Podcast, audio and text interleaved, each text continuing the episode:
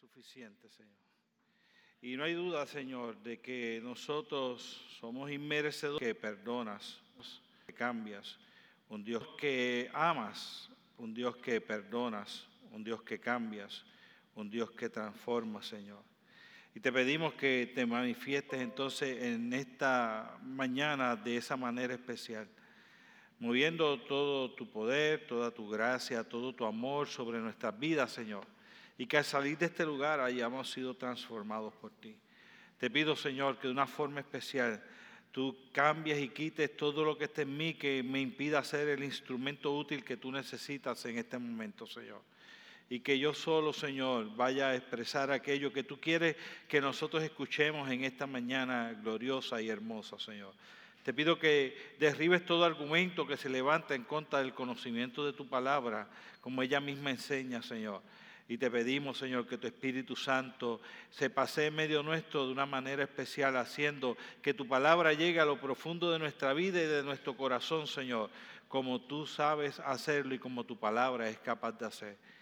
Lo pedimos en el dulce y glorioso nombre de Cristo Jesús. Amén, amén. Durante las últimas ocasiones que me ha tocado compartir el mensaje eh, del Señor aquí en la iglesia, nosotros hemos estado hablando de un tema que, se llama eh, suficiente. Y suficiente lo dividimos en tres partes y ha sido raro porque, porque nosotros hemos tratado de que, de que podamos encajar todo el programa y podamos hablar de las tres puntos que yo tenía, el Señor había puesto en mi corazón de suficiente. Así que predicamos suficiente, Él es suficiente la primera vez. Y entonces después de eso estuvimos dos semanas y después predicamos, de esas dos semanas predicamos eh, suficiente, eh, su amor es suficiente. Y entonces pasaron dos semanas y hoy predicamos la tercera parte de suficiente que dice eh, su gracia es suficiente. El video definía lo que gracia es, esa, esa, fue nuestra introducción, eso es lo que gracia es. Es un don inmerecido, es un regalo por alguien que se inclina a darnos algo que nosotros ni siquiera somos merecedores, pero que Él se inclina y nos los da a pesar de que Él no tendría que hacerlo, a pesar de que nosotros no somos dignos de recibirlo, pero Él con todo y con eso nos regala algo hermoso, extremadamente valioso, que nosotros entonces debemos aprender a atesorar. Entonces, la gracia va más allá del amor y va más allá de la misericordia. Y yo quiero leerte como dice la palabra del Señor en el libro de Efesios, que es nuestra base, aunque vamos a usar otro, pero dice Efesios en el capítulo 2 de la siguiente manera, y Él os dio vida a vosotros cuando estabais muertos en vuestros delitos y pecados. Pero Dios, que es rico, que es rico en misericordia, por su gran amor nos amó. Aun estando nosotros muertos en pecado, nos dio vida juntamente con Cristo. Por gracia sois salvos para mostrar a los siglos venideros la abundante riqueza de su gracia en su bondad para con nosotros en Cristo Jesús. Porque por gracia sois salvos por medio de la fe, y esto no de vosotros, pues es don de Dios, no por obras para que nadie se gloríe porque somos hechuras suyas, creados en Cristo Jesús para buenas obras, por las cuales Dios preparó de antemano para que anduviésemos en ella. Permíteme entonces nosotros tratar de comprender la diferencia entre lo que es amor, misericordia y gracia, porque a veces confundimos qué son esos aspectos y pensamos que gracia es amor. No hay duda que la gracia incluye una manifestación de amor y no incluye que la gracia incluye una manifestación de misericordia, pero no son sinónimos, son, andan cogidos de la mano, pero no son la misma cosa. Permíteme usarte este ejemplo para nosotros poder entender cuánto nosotros debemos amar, que nosotros seamos salvos por gracia y que si nosotros le damos el valor que eso tiene, nosotros vamos a aprender a amar a Dios más todavía. Pero déjame hacerlo con unos ejemplos. Esto, este es el ejemplo que, a mí se me ocurrió que es bueno, a lo mejor no es tan bueno, pero a mí se me ocurrió que era bueno para dejarte saber. Está este niño pequeño que llega con la ropa toda asquerosa delante de la gente así, y está delante de la gente y llegó todo asqueroso donde la mamá y la mamá lo miró ya la mamá, usted sabe cómo son las mamás, ya la mamá está pensando, este muchacho mira para allá cómo tiene la ropa, que si esto y aquello. Pero para sorpresa de la mamá, este niño le dice, mami, dame un abrazo. Y la mamá, delante de la gente, su hijo pidiendo un abrazo, aunque tenga la ropa sucia, ¿qué va a hacer? Le da un abrazo. ¿Por qué? Porque lo ama. ¿Cierto? Porque lo ama. Segundo, está este señor que llega a una fiesta, pero cuando llegó no llegó vestido adecuadamente. Así que tiene una, una, ropa que no es la adecuada para poder entrar a esa fiesta y está tratando de entrar a la fiesta, pero no lo quieren dejar pasar y el dueño de la fiesta lo mira y ve que es que no está debidamente vestido, no, no reunió los códigos de vestimenta que dijeron que eran necesarios para esa fiesta, pero ese hombre lo ve y ve que ella está allí, que está la gente y el hombre decide que lo va a dejar entrar y lo deja entrar. Y lo deja entrar no porque tenía la ropa adecuada, lo deja entrar porque tuvo que misericordia de él. ¿Ve? Pero eso sería si decimos que somos salvos por amor o que somos salvos por misericordia, estaríamos hablando de que, de que Dios lo único que hizo fue amarnos y lo único que hizo fue tener misericordia con nosotros. Pero no, no, no, no es eso, porque eso no es gracia. Esto es gracia. Dios le quitó la ropa al niño, le dio el abrazo sucio le quitó la ropa, le puso una ropa nueva para que el niño pudiera estar ahora con el abrazo, pero limpio con los demás amigos. Esto es gracia. El hombre llegó, el dueño de la fiesta fue, buscó una ropa que le sirviera, le dijo, toma, cámbiate de ropa y ahora ven y entra a la fiesta. Esa es la diferencia entre gracia y misericordia es que Dios nos vio tal y como nosotros estábamos y por amor nos aceptó de esa manera, pero por gracia nos limpió de todo pecado.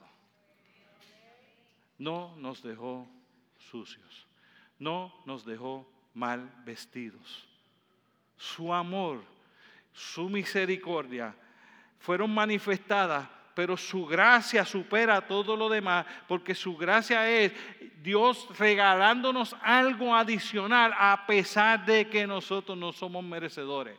Si nosotros fuéramos a la época en que yo me criaba, el niño que llegaba con esa ropa así sucia, no solo no merecía tanto abrazo, aunque lo amábamos y le dábamos el abrazo por amor, pero lo que pensábamos que necesitaba una pela por haber ensuciado la ropa o merecía quedarse sucio para que los demás lo vieran, porque eso era lo que era dar disciplina y eso no quería decir en aquella época que la gente no nos amaba, pero que Dios pudo habernos amado y habernos dejado con nuestro pecado. ¿Quiere la historia completa? Si usted escuchó bien lo que leímos, Dios ya nos amaba antes de morir en la cruz. Por eso es que la gracia sobrepasa. Dios te amaba Dios te ama aunque todavía tú no le hayas entregado su vida a Él. Él te ama.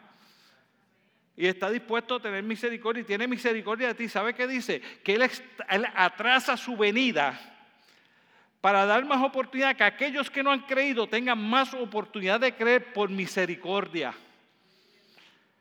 Pero envió a su Hijo unigénito a morir en la cruz del Calvario por gracia porque necesitabas un sacrificio que fuera lo suficientemente válido delante de Dios para que esa ropa sucia pudiese ser quitada, para que esa ropa que no era adecuada fuese transformada en una adecuada y que tú puedas pasar con Él toda una eternidad. Eso es gracia.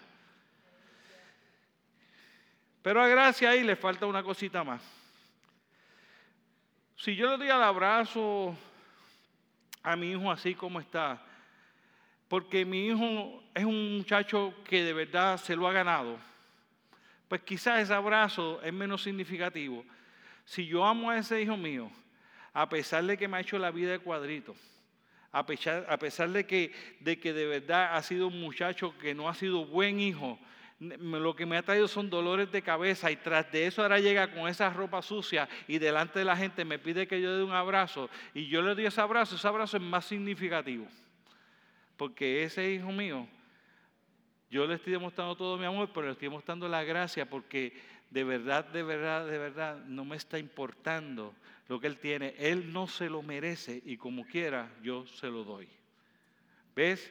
Dios murió en la cruz del Calvario y no solo nos cambió esa ropa, no solo hizo eso por nosotros, no solo nos pone una nueva manera de vestir para que nosotros tengamos una nueva vida en Él, Él lo hizo a pesar de que nosotros no éramos merecedores de recibir eso. Y para poder entender eso tenemos que entender a Dios.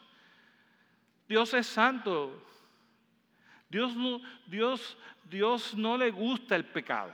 La Biblia dice que Dios aborrece el pecado aunque ama al pecador. Entonces, en el concepto completo de lo de la gracia de Dios y cómo eso debe causar una profunda satisfacción en nosotros, es esto. Dios nos ha amado entrañablemente. Dios ha mostrado su misericordia con nosotros porque Dios, a pesar de que detesta lo del pecado y detesta, es como si usted dice, yo le voy a dar el abrazo al hijo mío. Pero la verdad no es que esté sucio, es que tiene un mal olor encima a pesar de eso. Y con todo y con eso, aunque usted dice, esto me va a ensuciar mis ropas, aunque usted dice, este mal olor se me va a quedar pegado, con todo y con eso usted le da el abrazo y muestra su gracia hacia su hijo, su amor hacia su hijo, Dios hace lo mismo con nosotros. A pesar de ser santo, se hizo pecado en la cruz del Calvario para que tú y yo podamos tener perdón de pecado y una vida eterna en Cristo Jesús, Señor nuestro.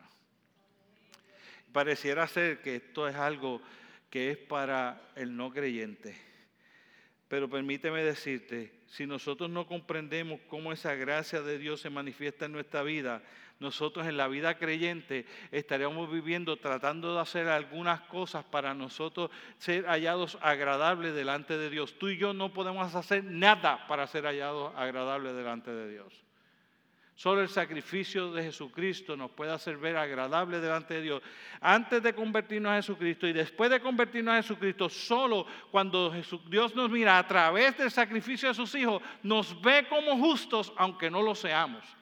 No hay nada que nosotros podamos hacer. Entonces, cuando tú miras todo esto que te estamos diciendo, lo podemos encerrar en un primer punto, que sea, todos necesitamos entonces de la gracia de Dios. Todos la necesitamos. No es que es uno o el otro, no es el que creyó o el que no ha creído. Todos necesitamos la gloria de Dios. La palabra del Señor nos enseña en Romanos, por cuanto todos pecamos, todos estábamos destituidos de la gloria de Dios, justificados gratuitamente por su gracia mediante la redención de Cristo Jesús. Romanos capítulo 3 lo que nos está diciendo es, todos nosotros hemos sido necesitados de la gracia de Dios porque todos nosotros andamos sucios por el pecado, todos nosotros andamos con las ropas inadecuadas, todos necesitamos experimentar el, poder el perdón de Dios y todos seguimos necesitándolo todos los días de nuestra vida. Porque nosotros no podemos tener la santidad que Dios tiene. Por ende, para poder tener esa relación en que el amor de Dios se manifiesta por completo y yo recibir ese abrazo de Dios, necesito que la gracia de Dios se manifieste sobre mí todos los días de mi vida. Porque todos pecamos, todos estamos destituidos de Dios y somos justificados gratuitamente por su gracia. Eso me lleva al segundo punto. No tenemos que hacer nada, solo tenemos que recibir. Lo primero es todos la necesitamos, por lo que les dije. Lo segundo es, no tenemos que hacer nada para experimentar la gracia de Dios.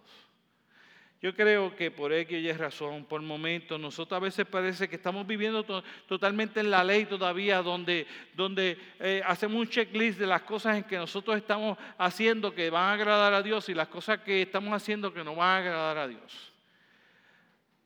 Esto es lo que quiere decir cuando nosotros vemos eso. Dice ahí mismo en Efesios, en el capítulo 2, pero ahora el versículo 8 y 9, porque por gracia soy salvo por medio de la fe, y esto no de vosotros, pues es un don de Dios, y don es regalo, no es por obra, para que nadie se gloríe. ¿Cómo escojamos por qué es que la gracia de Dios es tan grande? ¿Por qué la gracia de Dios es suficiente? Escúchelo por, un segundito. Nada de lo que tú hagas puede, puede impresionar a Dios. Tú no puedes ser tan bueno como Dios es. Dice, no hay ninguno bueno solo Dios. Así que bíblicamente Dios descartó que tú vas a tener un nivel de bondad que va a impresionar a Dios. No puedes impresionar a Dios por tus bondades. Ah, pero que yo soy bueno. No, no importa. Tú eres más bueno que Dios. No, no, no lo impresionas. No es tratando de ser buenos, porque eso no impresiona a Dios. Dios es bueno, Dios es bondad en, la máxima expresión. Entonces, no, no podemos ser buenos. No, este, no, yo voy a hacer algo que sea glorioso, maravilloso, que cuando Dios mire diga, wow, lo que Dios hizo por mí. No, no, ¿por qué? Porque dio a su único hijo para morir en la cruz del Calvario por una humanidad que no se lo merecía y como quiera sacrificó a su propio hijo. ¿Qué tú puedes hacer que vaya a impresionar a Dios? Bueno, quizás podrías dar el tuyo para que muera por los que no se lo merecen.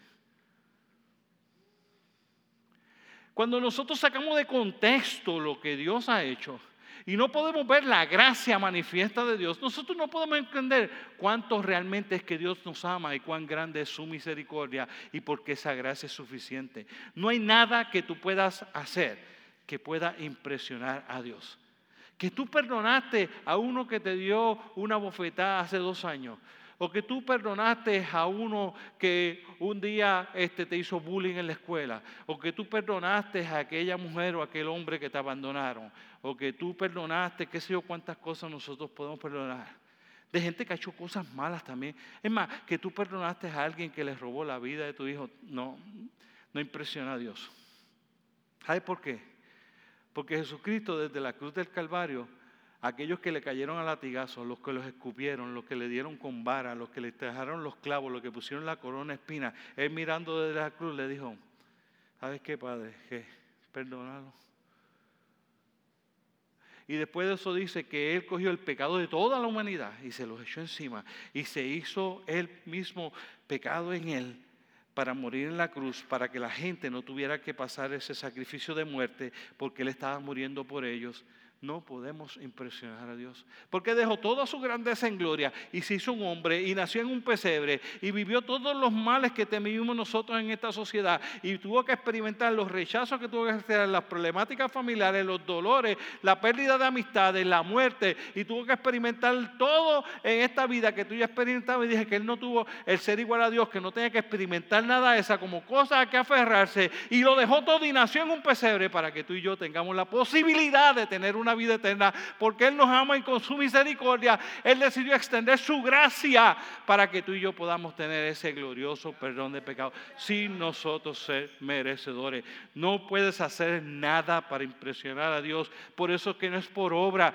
La gente se mata haciendo cosas y buenas obras para tratar de conseguir el favor de Dios. El favor de Dios no se consigue a través de las obras, se consigue a través de la fe de creer en Él y en el sacrificio que Él hizo en la cruz del Calvario. Imagina usted, cuando usted no acepta el sacrificio que Jesucristo hizo, usted está dando por vano todo lo que Él dejó.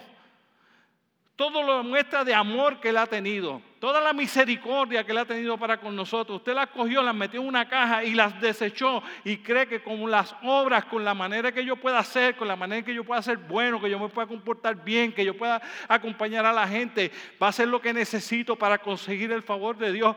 Y está, hay que estar toda la vida esforzándote, tratando de mantener algo, una vida que agrade a Dios. Y es mucho más fácil que eso. ¿Y cómo es? Gracias. ¿Y qué es eso? Tú reconocer que tú no puedes. Tú reconocer que tú no eres lo santo que Dios es. Que tú no puedes amar de la manera que Dios ama. Que tú no eras merecedor de eso. Y cada día tú te levantas y cada vez que le fallas, te sientes mal porque sabes que es eso, pero lo único que tienes que hacer es estar seguro que tú lo reconoces y pedir que Él intervenga. Y Él, por gracia, nuevamente, una vez más, vuelve y te perdona, vuelve y te restaura, porque el amor que Él quiere demostrarte, la misericordia que Él quiere derramar para ti cada mañana, nace del sacrificio que Él estuvo dispuesto a hacer por ti en la cruz del Calvario, antes de que tú fueras merecedor de nada y ahora que tampoco lo somos. ¿Ve? Cuando uno mira la gracia desde ese punto de vista, entonces, Hebreos capítulo 4, en el versículo 16 nos dice que como no tenemos que hacer nada para recibirla, dice, así que acerquémonos confiadamente al trono de gracia para recibir la misericordia y hallar la gracia que nos ayude en el momento en que los necesitemos. Nos dice, no es hacer cosas, para tratar de agradar a Dios o para tratar de que Dios se pueda manifestar en tu vida. No, es permitir que la gracia de Dios se manifieste en tu vida para que entonces puedas experimentar las misericordias de Dios cuando tú las necesitas, en el momento de angustia, en el momento de dolor, en el momento de necesidad, en el momento de perdón nuevamente de tus pecados, en el momento de tu sentirte acompañado porque estabas solo, cuando esa misericordia y ese amor de Dios se manifiesten va a ser porque tú te acercas al trono de la gracia y le dice, Señor, yo reconozco de nuevo que no soy merecedor, pero si por amor y misericordia, tú extiendes tu gracia hacia mí nuevamente. En este momento yo te lo agradezco. Y Él lo hace. Pero cuando olvidamos la gracia de Dios, creemos que podemos estar haciendo algo para que Dios agrade de nosotros. La gracia no se trata de lo que tú puedes hacer por Dios. La gracia se trata de lo que Dios hace por nosotros a pesar de nosotros no merecerlo. Su gracia, tercero, nos enseña.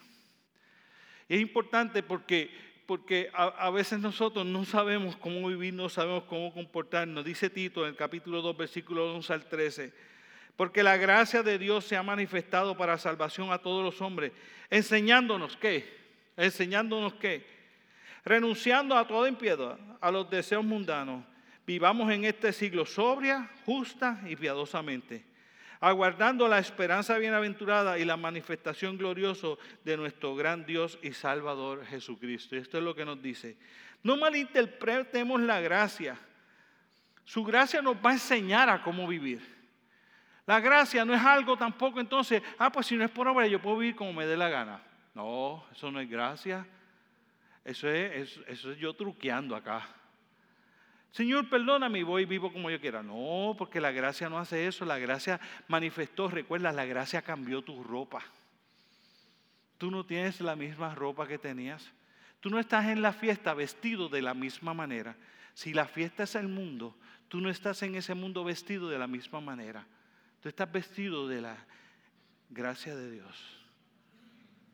Y como estamos vestidos de la gracia de Dios, la gracia de Dios va a hacer esto en nosotros. Van a ser naturalmente. Entiende, tú no tienes que procurarlo ni buscarlo. La misma gracia de Dios, la manifestación de la gracia de Dios sobre tu vida te va a enseñar a que renuncies a la impiedad. Ah, yo era un, yo era, yo me crié en la iglesia. Yo entraba a la iglesia, pero la iglesia no entraba en mí, decían mis amigos. Me decían, yo no sé para tú vas para la iglesia. Si, si tú entras a la iglesia, pues la iglesia no entra en ti. Y era verdad, no entraba nada de mí en la iglesia. Pero otro, otro, tenía otro amigo, se llamaba Jeffrey Hugo, jugó para los capitales de Arecibo y para el equipo de Coama en baloncesto superior nacional. Y, y me decía, yo no voy a la iglesia y yo hablo menos malo que tú. Tú tienes una boca bien sucia. ¿Para qué tú vas para la iglesia? Me decía. Y yo le decía, qué sé yo, porque no hay que dar la contestación correcta. No tenía choice, me obligaban en casa. Pero imagínense, uno ya más grandecito, decirle que voy porque voy obligado, como que no era la mejor contestación. Pero eh, esto, esto sucedió en mi vida. Un día, yo experimenté la gracia de Dios en mi vida cuando entregué mi corazón a Él. Y yo no hice más nada. Y de momento estoy un día así, yo digo, adiós, yo no hablo malo. Hmm. Después pasó algo más extraordinario que eso. De antes, digo yo, yo no solo no hablo malo, yo no recuerdo ni cuándo fue la última vez que yo pensé una mala palabra. Y a veces nosotros queremos nosotros cambiarnos. Cuando nosotros tenemos la necesidad de nosotros cambiarnos, Nosotros no hemos experimentado completamente la gracia de Dios, nosotros no hemos entendido. La gracia de Dios nos enseña, nos muestra, nos ayuda para que nosotros no renunciemos a la impiedad, para que los deseos mundanos no estén en nosotros. A mí, pastor, ¿usted no siente tentación de irse a dar un par de cervecitas en el bar de esquina? No. Pastor, pero ¿y cuando hace mucho calor? Pues agua, después de todo eso es lo más saludable. Y ay, pero es que a mí no gusta el agua. Pues tómate un refresco de dieta, que no es muy saludable, pero te lo tomas. No, no, no, este, pues tómate un jugo. No, es que tampoco me gusta el jugo. ¿Tú qué quieres? Tomarte la cerveza. En verdad es que eso es lo que me apetece, pastor. A mí no me apetece. A mí no me apetece tener que ir a buscar entretenimiento. ¿Sabe por qué? Porque la gracia de Dios es suficiente. Y la gracia de Dios te enseña a no renunciar a la impiedad, te enseña a no vivir con los deseos mundanos. La gracia de Dios te ayuda a vivir sobriamente, justa y piadosamente. ¿Me entiendes? Lo único que necesitas es su gracia. No es tu esfuerzo humano sobrenatural que no tienes. Es el Dios sobrenatural sobre tu limitación de humano manifestándose en tu vida, dirigiéndote, ayudándote a vivir la vida que Él quiere que tú vivas, que Él le agrada, porque el Espíritu de Dios se va a empezar a manifestar en tu vida cuando Él vino a ti, cuando tú le permitiste, cuando su gracia se ha manifestado sobre tu vida. Entonces el Espíritu Santo de Dios toma control en tu vida y pone control y dominio propio y nace Nace de ti el fruto del Espíritu. No nace de lo que tú haces. Nace de la gracia de Dios manifiesta en su vida que incluye haberte dado el Espíritu de Dios en ti para que tú puedas vivir piadosamente, justamente, alejado de la impiedad, viviendo sobriamente, viviendo con los pensamientos correctos y con la piedad necesaria para que otros también puedan experimentar la gloriosa gracia de Dios. Cuarto. Aparece en el versículo 7 ahí en Efesios. Para mostrar en los siglos venideros las abundantes riquezas de su gracia en su bondad para con nosotros en Cristo Jesús, Señor nuestro. La gracia nos muestra la bondad de Dios. Yo, yo quiero decirte de esta manera. Yo no te puedo, yo, quisiera poder explicar lo suficientemente claro a tu mente y a tu corazón cuántas de las cosas que han sucedido en mi vida no son el resultado de mis esfuerzos, sino de la manifestación de la gracia de Dios sobre mi vida. yo quisiera que tú pudieras entender eso. Porque cuando tú tienes una relación con Dios, porque Dios ha entrado a tu corazón y Dios ha cambiado tu vida y tú has logrado experimentar la gracia de Dios, Dios empieza a controlar tu vida y tú empiezas a ver que las cosas que están sucediendo en tu vida no son el fruto de tu esfuerzo, son el resultado de su gracia. Uno, yo no quería tener hijos y yo le he dicho los que ya más tiempo lo tienen que ver esto, yo no quería tener hijos porque yo tenía este único temperamento que era una cosa descomunal que todavía tengo, pero que el Espíritu Santo de Dios lo tiene en control. Entonces yo no quería tener hijos porque yo estaba seguro de que si yo era papá iba a ser padre maltratante. Y yo quisiera decirte que yo alguna vez he maltratado a mis hijos, pero no es verdad. Yo quisiera decirte que alguna vez yo perdí el control con mis hijos de darle unos cantazos que lo hirieran. No, no. Una que otra vez me puede haber dado coraje, igual que a cualquier otro papá, pero no. Del dicho al hecho, un gran trecho. No. Ahora, yo quiero que tú sepas que cuando yo hablo de eso, hay dos personas en mi pasado, cuando yo era, estaba en mi juventud, que no pueden entender eso porque los dos casi les cuesta la vida lo que yo hice tratando de arrebatársela. ¿Ves? Cuando hablamos de temperamento fuera de control y tu mamá te tiene que dar con los dos brazos por la espalda para que tú puedas soltar al muchacho que tú estás ahorcando en la marquesina de tu casa, son palabras mayores. de coraje, de descontrol. Ese que yo conocía, yo no quería que se fuera a manifestar hacia la vida de uno de mis hijos. Por ende, el mejor camino era no tener hijos, no ser papá. Lo que me hubiese perdido. Qué privilegio enorme el ser papá. El amor que nace en ti, la capacidad que tú tienes para poder abrazar, amar a un niño de una manera espectacular, influenciar en la vida de él, sentir ese amor recíproco. ¿Usted sabe lo que yo me hubiese perdido? Gloria a Dios que en un momento dado en mi vida, cuando yo estaba en ese momento, me encontré con la gracia de Dios que es suficiente y Él me cambió. Y quitó eso de mi corazón y me moldeó. Y la gente me dice, no, pues que usted entiende, pastor, es que tengo un temperamento. Sí, yo te entiendo, más de lo que tú crees. Claro que te entiendo. Pero no se trata de lo que nosotros podemos hacer para cambiarnos. Se trata de cómo la bondad de Dios se manifiesta en nuestra vida. Porque Él sabe que necesito cambiarme. Y yo recibo cada vez que yo veo a mis hijos. Y tengo una relación con mis hijos. Y me acerco con ellos. Y puedo amarlo y que ellos me amen a mí. Yo nunca olvido lo que Dios hizo por mí. Nunca olvido su gracia. Yo soy papá gracias a la gracia de Dios. No a que tenía la capacidad para poder tener una intimidad con mi esposa y poder procrear un hijo. No, no, no, no, no, no, no. Eso no es ser papá. Eso es ser procreador.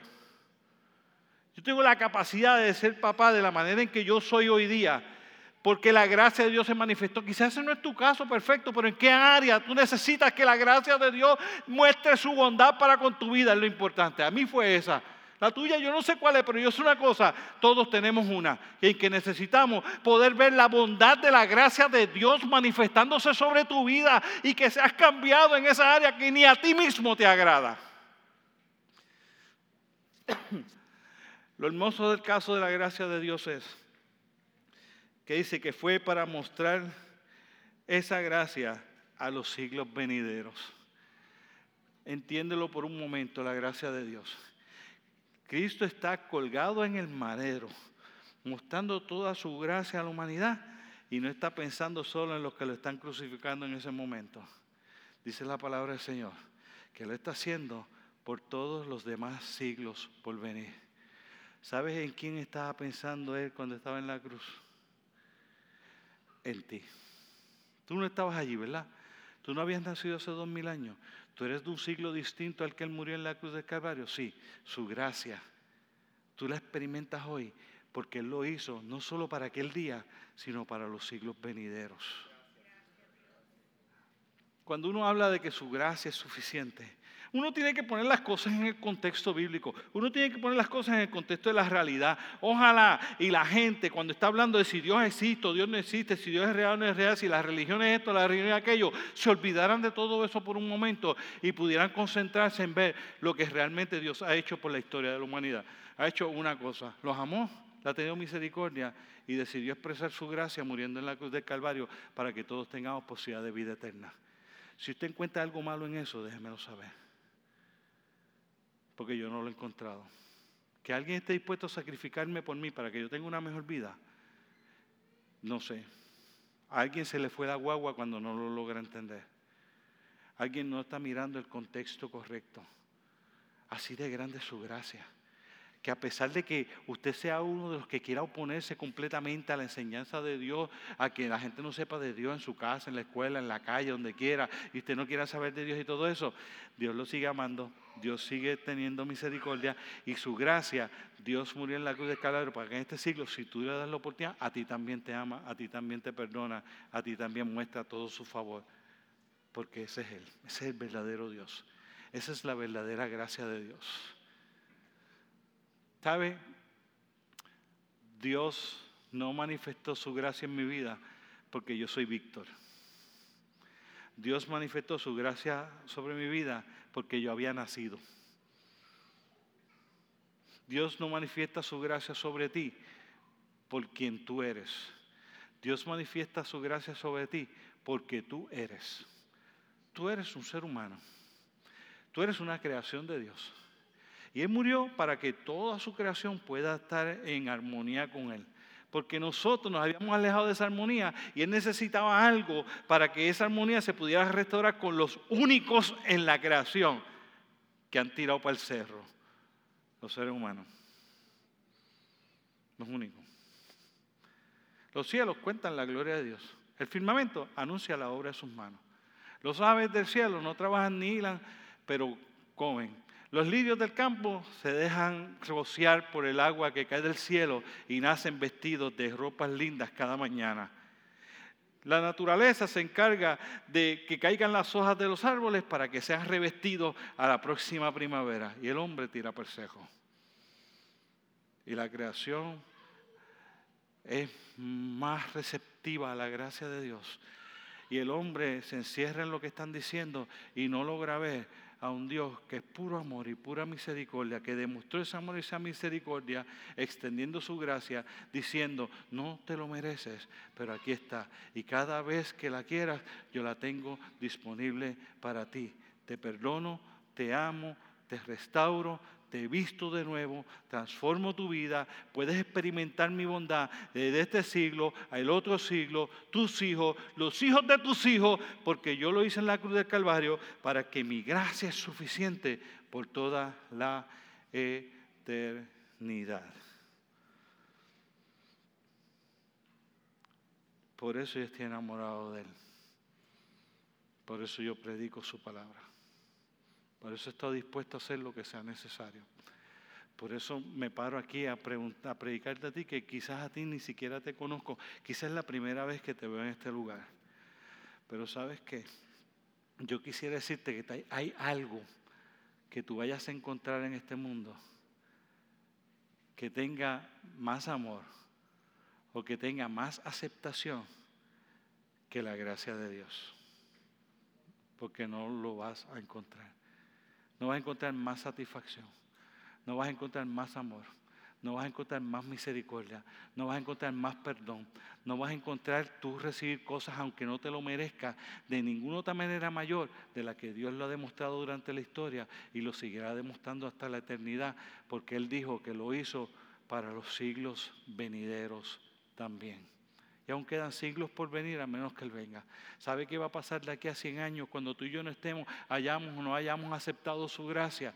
Él seguirá manifestando su gracia para aquellos que la quieren aceptar. No sé, a veces hablamos demasiado poco de ella. No sé, a veces no logramos entender. No logramos entender que yo soy pastor, pero que también de vez en cuando se me va el agua y peco y que me siento mal de fallarle a mi Dios, a quien me ha amado tanto y me ha demostrado tanto amor, y yo fallarle. Pero como yo sé que yo no soy perfecto y que yo no tengo la capacidad para hacer algo que le pueda agradar, tengo la capacidad de humillarme, arrepentirme y caer de rodillas delante de Él diciéndole, una vez más te fallé, pero una vez te suplico que tu gracia se mueva y se extienda sobre mí y que me ayude a no hacerlo más, porque yo no quiero vivir impíamente. Y, y Él me vuelve y me perdona. Aunque después de la tercera vez por decir algo, ya no debería hacerlo porque ya no soy merecedor. Como quiera, su gracia se manifiesta sobre mí. Por eso yo lo amo tanto. Por eso tú aprenderías a amarlo profundamente. Porque no se trata de decir Dios que quita, Dios que esto, Dios que aquello. Yo, veo a la gente afanada, no, porque es que mi sueño, bueno, mi sueño era ser ingeniero y soy pastor. Y yo quisiera decirte que en algo me siento mal, no realizado. Ay, Dios mío, que estoy viendo, Señor, soy pastor y no soy ingeniero, usted era mi sueño toda la vida. No, porque Dios no hace eso. Porque Dios me cambió mi ropa. Y en esa ropa que me cambió estaba la parte de ser ingeniero y puso otra ropa que incluía la de ser pastor. Esa no se la pone a todo el mundo, pero me la puso a mí. Y cuando me la puso a mí, cambió mi corazón y lo que de verdad me llena y lo que de verdad me satisface pasó a otro lugar.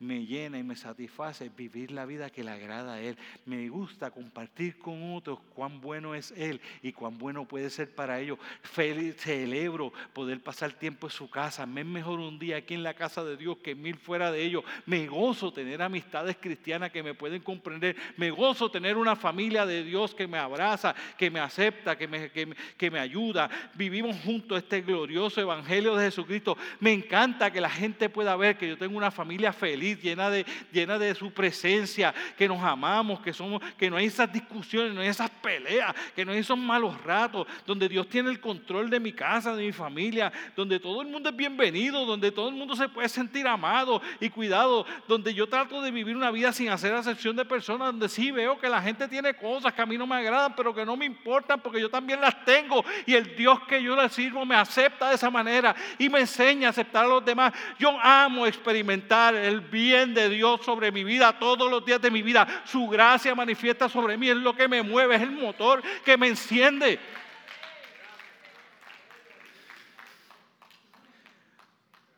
Pero sin haberla experimentado, tú puedes entenderlo, pero todavía realmente no puedes saber en lo profundo de ti qué es. La gracia de Dios es suficiente. Yo quisiera decirte que hay algo en lo que yo no me siento realizado en la vida. No. Porque cada vez que alcanzo algo, Dios pone un nuevo sueño en mí. Pero es su sueño. Y yo quiero vivir su sueño. ¿Ve? Eso me causa satisfacción. Su gracia. Después de todo ¿qué más puedo pedir? Un muchacho lleno de violencia, lleno de unas condiciones que no eran las mejores porque no se sentía satisfecho con quien era o con lo que quería lograr para la vida y demás, a, un hombre con una familia llena de amor, una iglesia que pastorea, eh, un ministerio que me permite influenciar en vida de gente, compartir con gente que llega con necesidad. Usted sabe, usted sabe cuánta satisfacción causa usted poder orar por alguien porque entendió que usted es alguien que Dios usa. Usted se puede imaginar la satisfacción que causa. A veces ponen la mano de, unos niños para presentarlo al Señor. ¿Quién soy yo? Por amor a Dios, ¿quién rayos soy yo?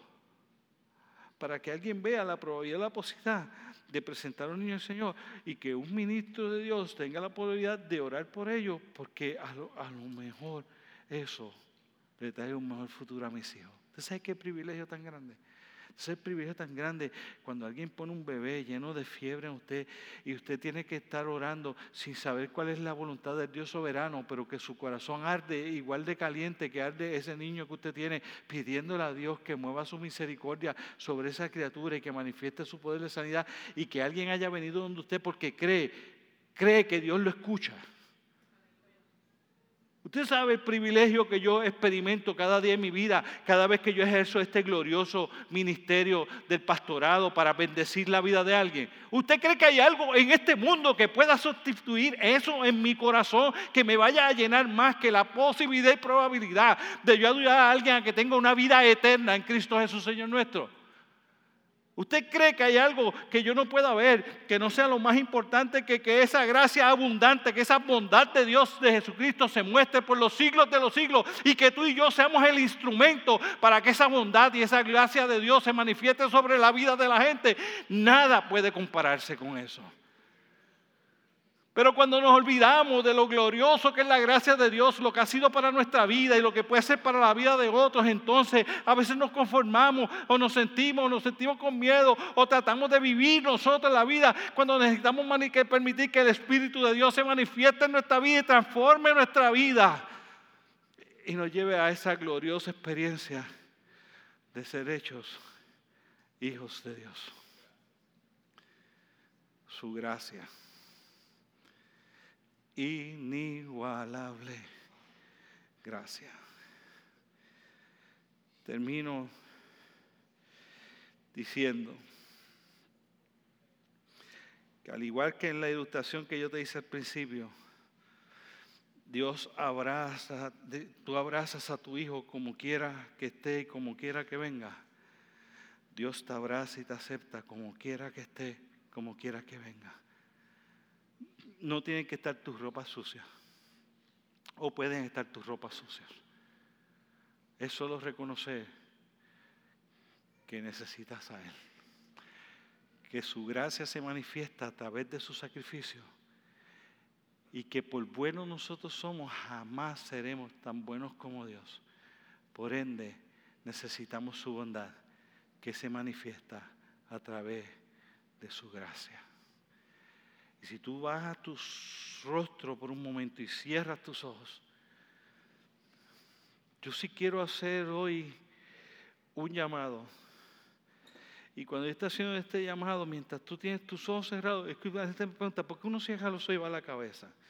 Bajar la cabeza en reverencia, cerrar los ojos es misericordia por el que tú tienes a tu lado, que quizás el enemigo de las almas va a estar trabajando para que como lo están viendo no va a decidir. Pues entonces tú cierras tus ojos para, que, para, para no ver al otro y que el otro tenga completa libertad de tomar la decisión que quiera tomar. Pero ahí mientras tú tienes tus ojos cerrados y tu cabeza inclinada, Dios murió por ti en la cruz del Calvario. Él envió a su Hijo a morir por ti. Y si tú has logrado entender eso y quieres experimentar la gracia de Dios, escucha, porque nunca lo has hecho, o porque una vez lo hiciste y te apartaste de eso, o porque aunque lo hiciste y estás ahí, todavía tú sabes que de verdad, de verdad no estás viviendo la gracia de Dios, estás con tu propio esfuerzo tratando de hacerlo. Hoy es el día para decir, no tienes que luchar más, solo permite que Él perdone tus pecados que Él transforme tu vida, que su gracia se manifieste sobre ti y que tú puedas experimentar todo el amor y toda la misericordia de Dios dirigiendo cada uno de los pasos de tu vida. Y si tú quieres hacer esa decisión distinto a como hacemos usualmente, pero yo te voy a pedir que ahí donde tú estás, tú levantes tu mano y quiero decirte que no te estoy engañando, tú levantas tu mano y yo voy a orar por ti. Pero hoy distinto otras veces, después que levantes tu mano, la dejas arriba, porque después que todo el mundo haya levantado su mano, yo te voy a pedir que ahí donde estás, tú te pongas en pie y nosotros vamos a orar por ti. Así que si hay alguien que dice, yo quiero experimentar esa gracia de Dios, nunca la he experimentado, hoy yo la he escuchado, hoy yo quiero experimentarla por primera vez en mi vida y tú levantas tu mano y el Espíritu de Dios se va a manifestar en ti y nosotros vamos a orar para que tu vida tenga un nuevo curso. Hay alguien que quiera levantar la mano en esta mañana. Dice yo, gloria a Dios. Déjala arriba un momentito. Alguien que diga, gloria a Dios, déjala arriba un segundito. Alguien más que dice, uy, yo quiero hacerlo por primera vez. Gloria a Dios. Gloria a Dios. Escucha ahora un segundito, gloria a Dios. Pueden bajarla ahora ustedes.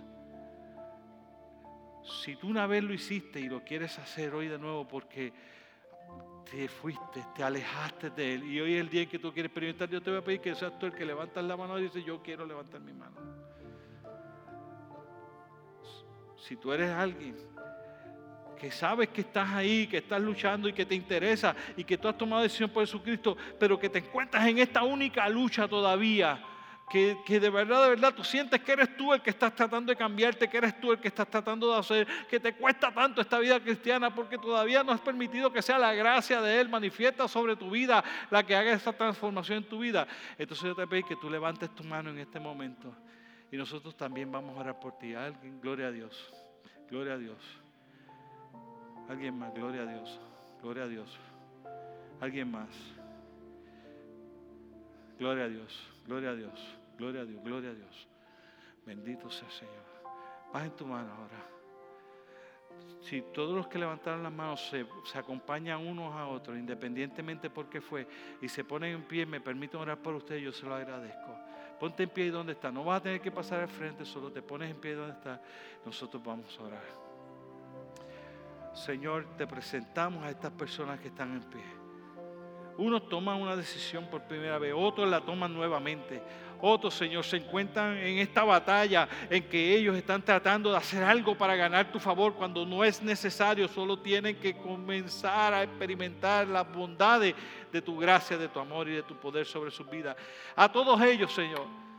Lo que yo pido es que tu Espíritu Santo se manifieste de una manera especial en la vida de ellos en esta noche y que como hiciste conmigo y haces conmigo cada día, Señor, que hagas con ellos en este momento. Fórmales, transfórmales cámbiale, moldéale, quita aquello que haya en ellos que no sea de tu agrado y vístele con nuevas ropas, con aquellas cosas que te agradan. Moldea su manera de pensar, moldea su manera de actuar, moldea su manera de comportarse, cambia todo lo que haya que cambiar, Señor, y cambia en su corazón aquello que de verdad les satisface. Cambia en el corazón de ellos aquello que les llama la atención y que sea tu gracia, tu amor, tu misericordia, tu presencia, quien tú eres, lo que tú eres para ellos, Señor y que ese poder tuyo se manifieste poderosamente en la vida de cada uno de ellos.